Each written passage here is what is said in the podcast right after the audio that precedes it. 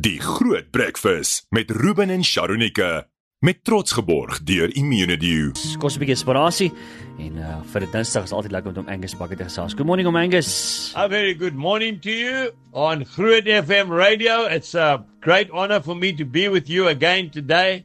I want to speak to you about identity. How do you identify someone? By the way he looks or by the way he acts? Definitely by the fruit of the Spirit. When you see a cowboy walking down the road, you identify him by his cowboy boots he's wearing, his hat, his buckle? No. We identify him by the way in which he rides his horse. It's the way he lives. I was in a restaurant once and there was a big sign up on the door that goes into the kitchen. Never trust a skinny chef.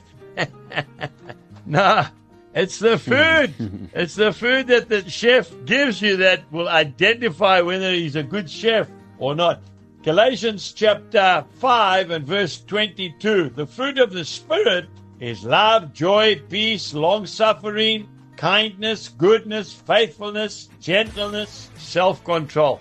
Let people identify us by who we are rather than by the way in which we dress. Die Groot Breakfast met Ruben en Sharonika met trots geborg deur Immunedio.